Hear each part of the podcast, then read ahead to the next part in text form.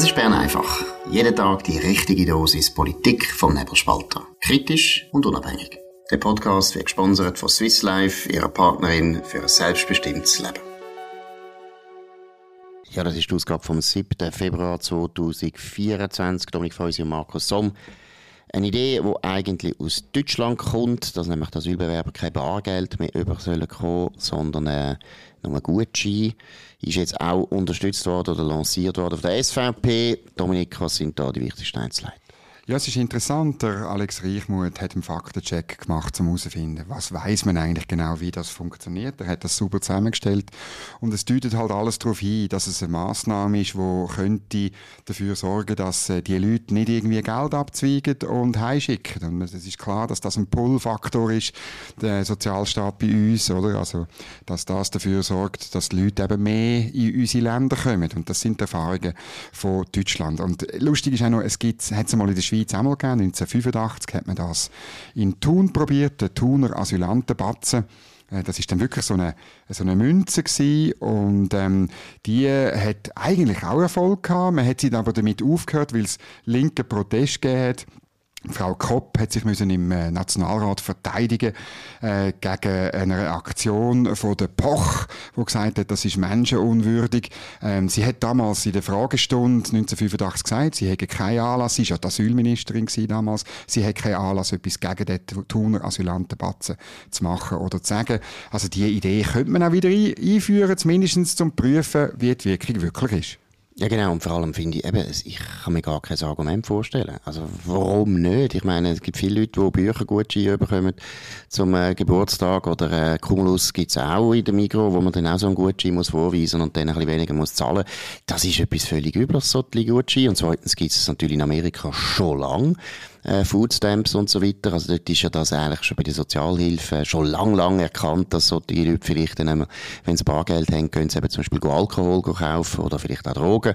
Das äh, wollen wir jetzt Asylbewerber gar nicht unterstellen, sondern der entscheidende Punkt ist genau der, wo du sagst, wir wollen nicht, dass Leute, die sagen, sie sagen angeblich verfolgt und wir tun die schützen, dass die Geld nachher zurückschicken und damit auch die Regierungen, die sie behaupten, sie verfolgen, eigentlich auf eine Art auch unterstützen, weil umso mehr Geld zurückfließt, zum Beispiel auf Eritrea, umso stabiler sind auch die Regime, wo sie behaupten, sagen die schlimmen Regime, wo sie verfolgen. Also es geht etwas nicht auf. Schade ist, dass jetzt äh, in der Zürich Zeitung ist das gestanden, vielleicht ist es auch nicht ganz vollständig zitiert gewesen, aber der Ständerat von Luzern, FDP-Ständerat Damian Müller, hat sich auch dazu geäußert. Dominik, was hat er gesagt? Ja, das gleiche wie die SP-Nationalrätin Selin Wittmer. Die beide reden von einem bürokratischen Mehraufwand. Damian Müller lässt sich zitieren, es sei ein bürokratisches Monster, das keine Probleme lösen werde. Ähm, die Asylbewerber könnten dann mit dem Geld einfach Waren erwerben und verschieben. Also dann würde man wahrscheinlich irgendwelche Reissäcke auf Eritrea schicken. Das ist so. nicht so einfach, Damian Müller. Das ist ein bisschen genau. absurd. Genau. Nein, also müssen wir jetzt mal ganz deutlich sagen, das ist wieder dummes Zeug von Damian Müller. Das ist so taktisch und inhaltlich vollkommen falsch. Warum taktisch? Ein FDP-Ständerat muss doch nicht die Arbeit der Linken verrichten. Wir müssen doch jetzt einmal die Linken, die die Asylpolitik auf eine Art zu einem Chaosbetrieb gemacht haben, die müssen wir doch unter Druck setzen, dass etwas passiert.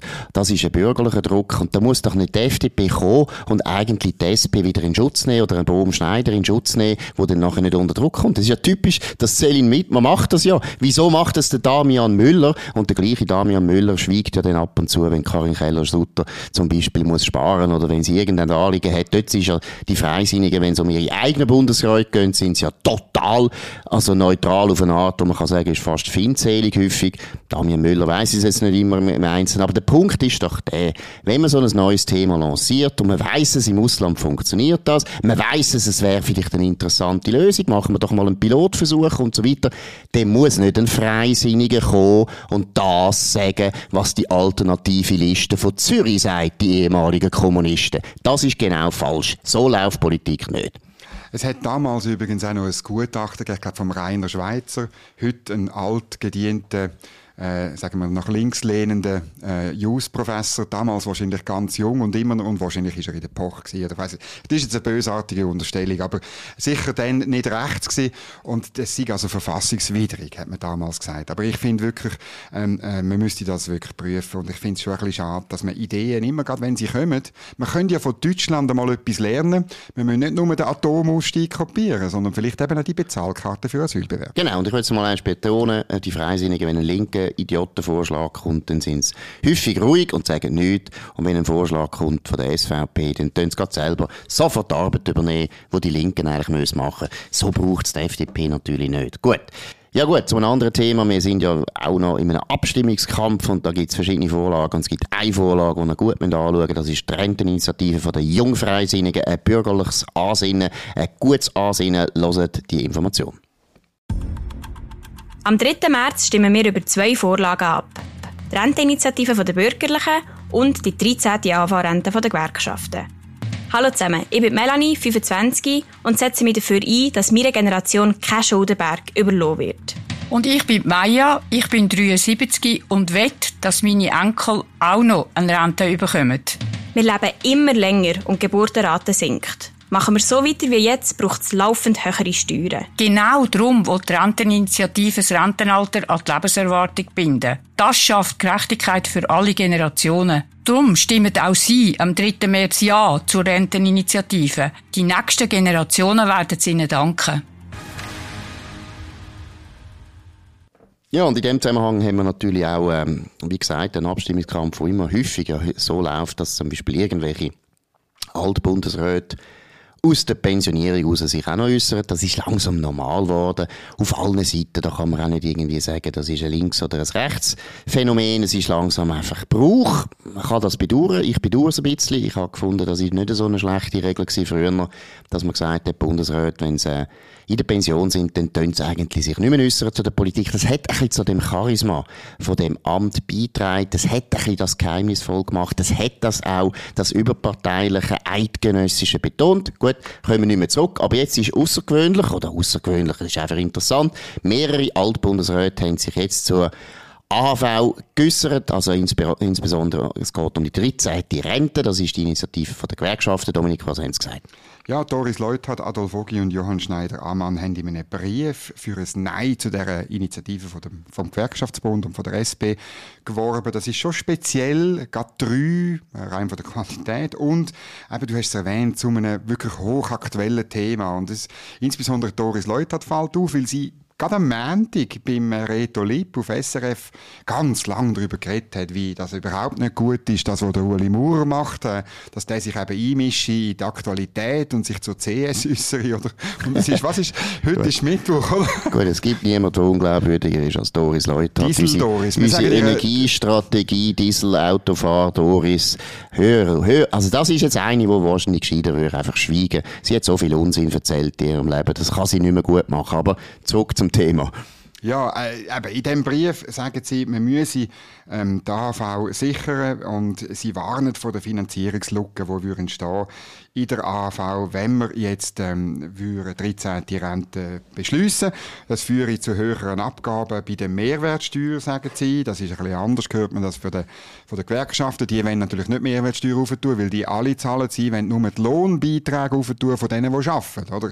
Aber, Was ähm, auch absurd ist aus einer genau. Gewerkschaftssicht. Ich meine, Entschuldigung, ich habe gemeint, die dürfen Arbeitnehmer vertreten, aber das ist wahrscheinlich nicht mehr der Fall. Ja, das ist so. Und äh, das Interessante ist, oder, dass sofort, äh, ich habe jetzt nicht genau geschaut, äh, wie lange das gegangen ist, aber sofort ist eine andere Altbundesrätin gekommen. Ruth Dreifuss schießt scharf gegen AHV in Einmischung von Ogi und Co. Ich würde sagen, das ist doch ein Fall für das Sandra Brotz. Wir machen da eine Arena aus der ganzen, aus der ganzen Altbundesräte und als Schiedsrichter kommt der Uli Maurer irgendwie in einem Treichlerhömmel hinführen. Nein, das ist jetzt wirklich eine sehr gute Idee, aber dann müssen wir wirklich als Moderator, nehmen wir vielleicht vielleicht der, der älteste Moderator. Der Moritz Leuenberger? Nein, nicht der Moritz Leuenberger. Weißt du nicht, der Bundesrat? Wie hat der geheißen, der Tatsachen und Meinungen ah. gemacht hat? Nein, der Filippo ist ja noch wirklich frisch und dabei. Aber der andere hat geheißen Schlatter, oder? Genau. Anton Schaller. Entschuldigung, Schaller. Anton Schaller. Glaube, nach dem Landes ist der gestorben. Entschuldigung, tut mir leid. Wenn, wenn sie schon gestorben wären, Herr Schaller, würde mir leid tun.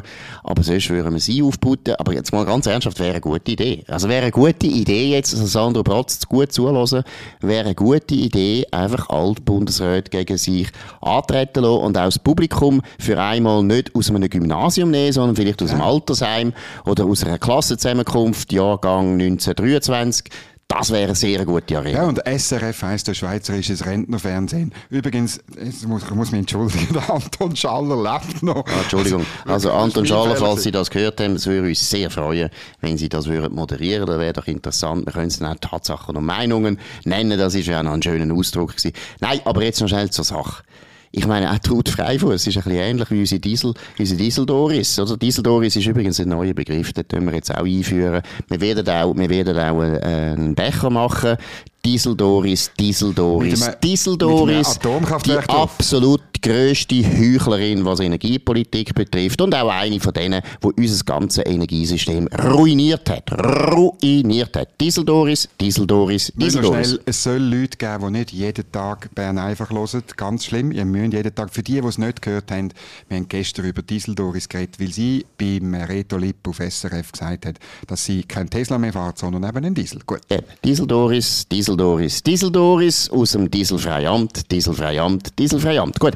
Nein, aber was wichtig ist, eben Ruth Dreyfus ist jetzt wirklich, also muss ich jetzt auch sagen, ich schätze die ja nach wie vor, aber das ist jetzt auch ein bisschen eine Heuchlerin. Sie ist immer die, die sich auch immer geäussert hat zur Abstimmung. Und sie tut sich übrigens jetzt auch da bei dieser Initiative der Gewerkschaft selbstverständlich äußern, sondern sie kritisiert nur, und das finde ich wirklich, das ist also semantisch interessant, sie kritisiert nur, dass das koordiniert ist. Dass da gerade drei Altbundesräte und der Gusper hat in der Romandie auch noch verschrieben, unterschrieben, also es sind sogar vier und glaube Micheline Galmire hat nicht unterschrieben, aber findet es kein Problem. Problem. Aber immerhin, dass es eben koordiniert ist, das ist jetzt das Problem, das Ruth Dreifuss und den Schlaf bringt. Ja, also das ist natürlich schon ein bisschen absurd. Nein, nein, das ist überhaupt nicht absurd, Markus. Ich meine, Ruth Dreifuss hat in Erinnerung, wie der Bundesrat funktioniert hat mit diesen Bundesräten. Und das ist eben absolut unkoordiniert gewesen. Und darum ist sie erstaunt, dass die plötzlich, wenn sie zurücktreten sind, etwas koordinieren können miteinander. Ja gut, aber die... Der bürgerliche Schulterschluss, genau, den, aber die ja sind ja immer gut ausgekommen, muss man jetzt nochmal sagen, Adolf Ogi und der Gut, die sind nicht teilweise im gleichen Zeitpunkt genau. im, im Bundesrat gewesen, aber Doris Leuthard und Schneider-Ammann sind, glaube ich, nicht so schlecht ausgekommen. Aber ist ja gleich, es ist einfach eine Heuchelei auf allen Seiten. Es hat sich leider jetzt einfach das einbürgert, dass der Bundesrat sich immer wieder äußert zu allen Fragen des Lebens und der Politik. Das ist meiner Meinung nach eine schlechte Entwicklung. Ich meine es ernst und das gilt für alle Bundesräte, auch für die, die ich dann gut finde. Zum Beispiel Ueli Maurer. Was der Ueli Maurer gesagt hat, finde ich selbstverständlich gut und richtig. Aber eigentlich eigentlich, mhm. eigentlich ist es gut gewesen, dass man nichts gesagt hat. Ja, es ist wirklich wichtig. Das ist, das ist, äh, das ist ein Geheimnis von unserer Kollektivregierung. Und sie ist ja immer noch, hat ja immer noch viel grösseres Charisma als eine Regierung im Ausland, weil äh, dort eigentlich grundsätzlich ein Minister kommt und wieder geht und wieder kommt und wieder geht. Also das ist bei uns eigentlich anders. Gut, gehen wir zu einem anderen Thema und da geht es jetzt auch um, um eines von den Ländern, wo ruiniert worden ist von einer christlich-demokratin. Dort heißt sie aber Angela Merkel. Das ist Deutschland. Um was geht's? Ja, ganz viele Meldungen aus Deutschland von der Nachfolgeregierung von ihr. Ich äh, die müssen wir einfach ein bisschen Deutschland machen, weil das Land, das ich eigentlich sehr schätze und auch, äh, also meine, meine Großmutter kommt von dort und ich, ist wirklich ein schönes Das ist jetzt aber ein Outing. Das haben wir jetzt nicht gewusst. Also da müssen wir jetzt diskutieren. Das ist schon interessant. Nein, gut, dann müssen wir es anders mal diskutieren. Genau, ja, Entschuldigung. Genau. Ähm, nein, es ist wirklich, man will jetzt einerseits äh, will man eine Fleischsteuer einführen. Der Cem Özdemir, grüne, grüne Minister, fordert, dass man den tieferen Mehrwertsteuersatz äh, von 7% auf Fleisch, dass man den auftut auf den Normalsatz, das wäre 20%.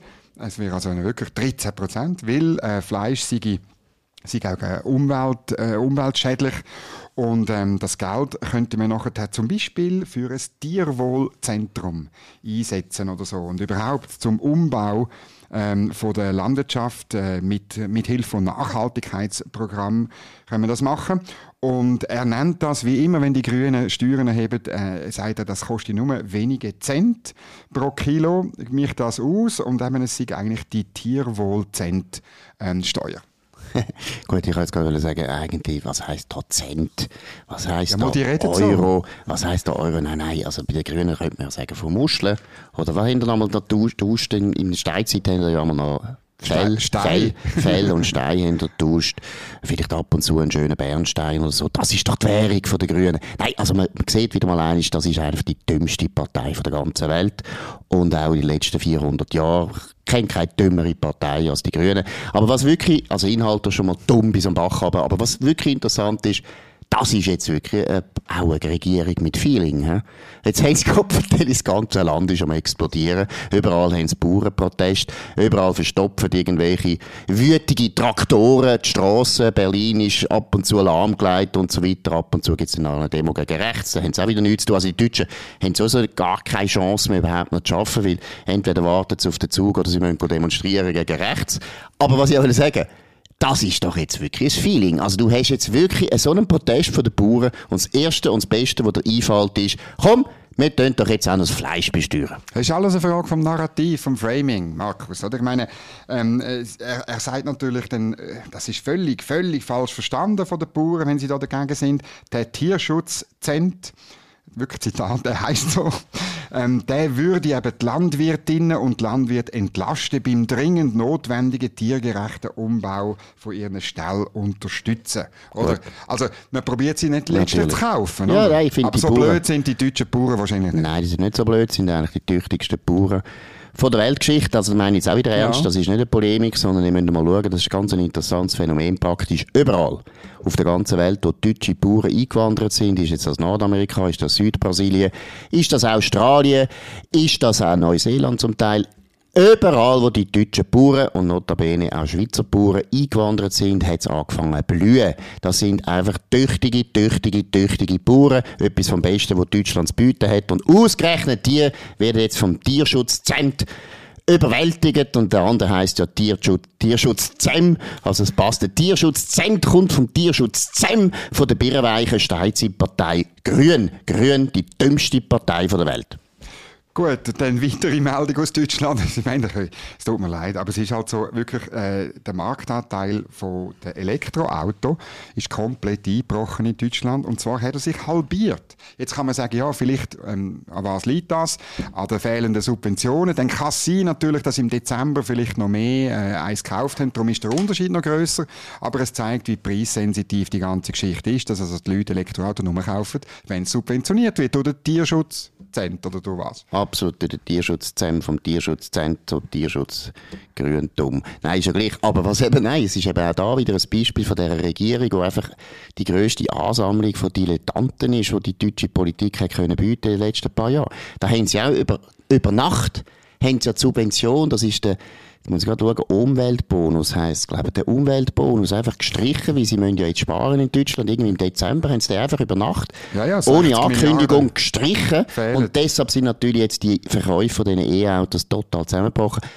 Es ist übrigens aber nicht nur ein deutsches Phänomen. Es zeigt, es gibt auch unfähige Regierungen und dumme Parteien in anderen Ländern. Zum Beispiel in Amerika. Kalifornien ist ja auch einer der Vorreiter von dieser angeblichen Energiewende. Ist auch ganz ein grüner, grüner, grüner Staat und hat in den letzten paar Jahren eigentlich sehr, sehr gute Wachstumszahlen gehabt, was E-Autoverkäufe betrifft. Das hat natürlich zu tun Tesla ist dort. Tesla ist dort eigentlich mehr oder weniger äh, erfunden worden. Das ist ein Grund. Aber der andere Grund ist es gibt viel, viel, viel reiche Leute, die grün sind, reich und grün, deshalb, deshalb die kaufen den Tesla. Aber das Interessante ist, auch in Kalifornien ist jetzt der Zuwachs deutlich zurückgegangen. 10% weniger Verkäufe im letzten Quartal als vorher. Jetzt kann man sagen, ja, ein Quartal, das ist noch nichts. Kann sein, stimmt, kann sich alles noch ändern, aber in Kalifornien immerhin ein ähnlicher Trend wie in Deutschland.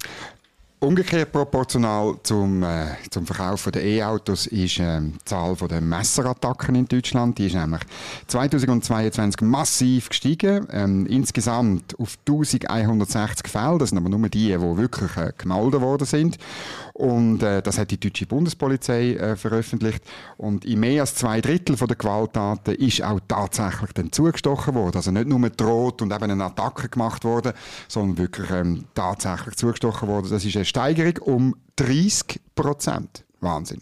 Und äh, wie weit, also wie, wie weiss man, dass das zu tun hat mit der äh, Einwanderungsproblematik von Deutschland? Das wird wahrscheinlich nicht so aufgeschlüsselt. Nein, das wird überhaupt nicht aufgeschlüsselt. Von dem will die Bundespolizei oder respektive ihre Vorgesetzten, wahrscheinlich Polizisten schon, die wissen es auch, aber sie, sie sagen es nicht, weil sie loyal sind. Die Bundespolizei sagt das nicht und die Regierung sagt es schon gar nicht. Die tut sich eben lieber mit Elektroauto und mit äh, Tierschutzsteuern ähm, verweilen. Genau, gut. Oder eben mit ähm, Fleisch essen, wo man nicht mehr soll. Also immerhin, vielleicht braucht es noch ein bisschen weniger Messer. Wobei, Gemüse muss man halt auch schneiden. Ja, ja, Aber die brutalen Messer, die man natürlich für das Kotelett braucht, die braucht es dann nicht mehr, sondern nur noch kleine Rüebli-Messer. Die sind vielleicht ein bisschen weniger gefährlich. Nein, ich weiss nicht, der Spass beiseite, das ist überhaupt nicht lustig. Äh, so Messerattacken sind etwas enorm Gefährliches. Leute können äh, sehr leicht sterben dabei. Das ist etwas, was vielen Leuten vielleicht auch nicht ganz bewusst ist. Etwas vom Gefährlichsten, was es gibt. Gut, das war Bern einfach an dem 7. Februar 2024. Dominik Feusi und Markus Somm. Ihr könnt uns abonnieren auf nebelspalter.ch, Spotify, Apple Podcast und so weiter. Tönt uns weiterempfehlen, tönt von uns reden, tönt uns hoch bewerten, wo immer ihr das könnt. Und wir hören uns wieder morgen zur gleichen Zeit auf dem gleichen Kanal. Bis dann, eine gute Zeit. Das war Bern einfach, gesponsert von Swiss Life, ihrer Partnerin für ein selbstbestimmtes Leben.